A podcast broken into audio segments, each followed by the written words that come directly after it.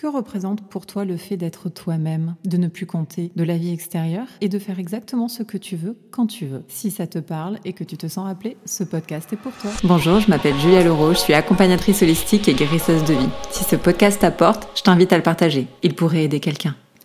Bonjour belle âme. Aujourd'hui, on plonge dans un sujet qui est profondément important, la liberté d'être soi-même. Mais qu'est-ce que cela signifie réellement? Et comment on peut vivre en accord avec notre véritable essence. Restez avec moi car on va explorer les facettes de cette liberté intérieure, comment elle affecte notre bien-être et les étapes pour la cultiver.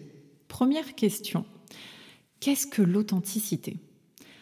Pour moi, être authentique, c'est être fidèle à soi-même, sans masque, sans filtre, euh, sans artifice et juste être soi.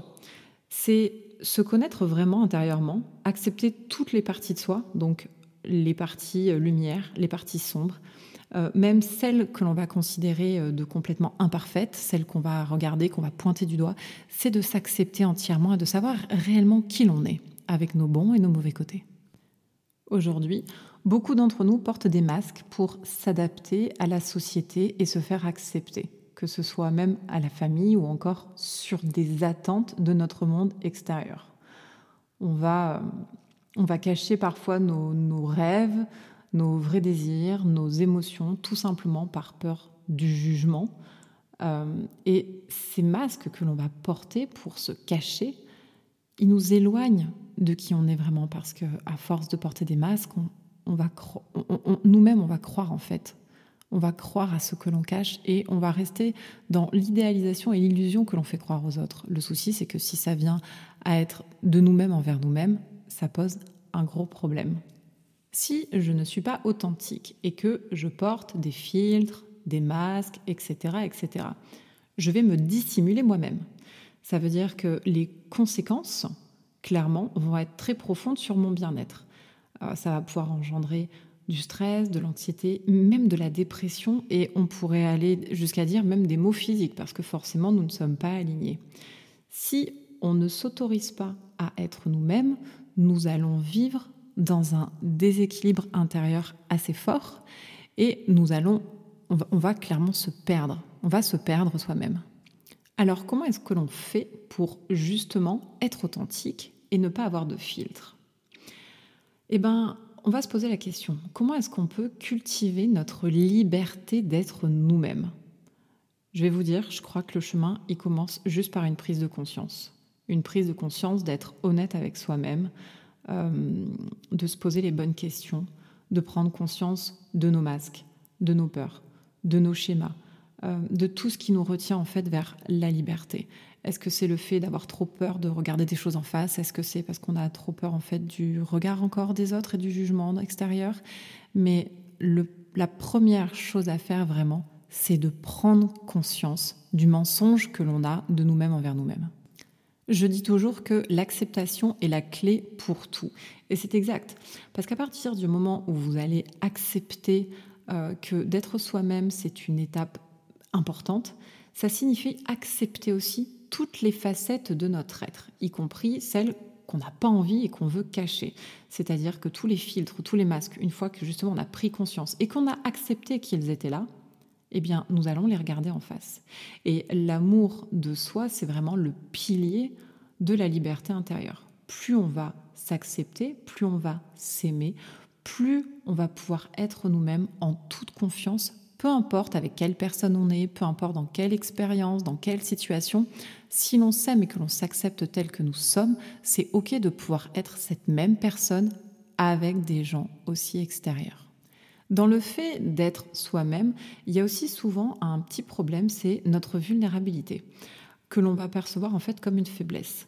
Mais réellement, c'est une source de puissance, c'est-à-dire que être authentique et être aussi vulnérable, le montrer et l'accepter, donc toujours avec nous-mêmes et aussi avec les autres, ça signifie oser montrer notre vrai soi aux gens extérieurs. Et à nous aussi, ce qui va renforcer en fait les liens humain et ça va nous rendre plus forts parce qu'il n'y a aucune honte.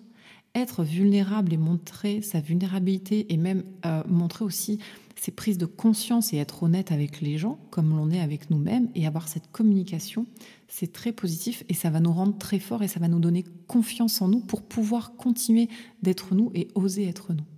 Donc réellement, vivre en accord avec sa véritable essence, qu'est-ce que c'est? Eh bien, on est toujours sur le même, sur le même point, c'est la liberté d'être soi-même.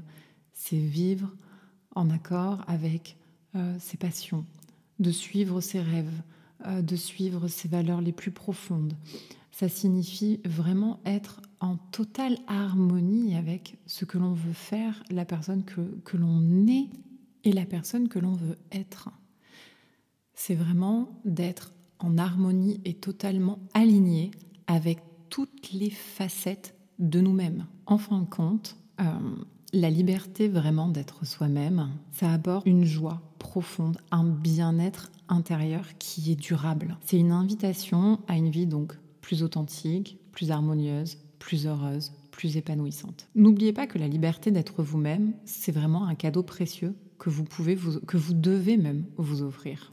Donc, être authentique, être sincère avec soi-même pour regarder tous les masques que l'on porte, être conscient des conséquences si on se dissimule soi-même, prendre le chemin de la liberté intérieure pour vraiment cultiver en fait nous, qui sommes-nous, qui on a envie d'être, de s'accepter sous toutes ses facettes, le bon comme le mauvais, parce que ça reste du jugement, enlever toute dualité, être conscient de sa vulnérabilité, parce que ce n'est pas du tout une faiblesse, et être en accord avec sa véritable essence. Et c'est là que euh, la joie de la liberté intérieure et d'être vraiment soi-même arrivera.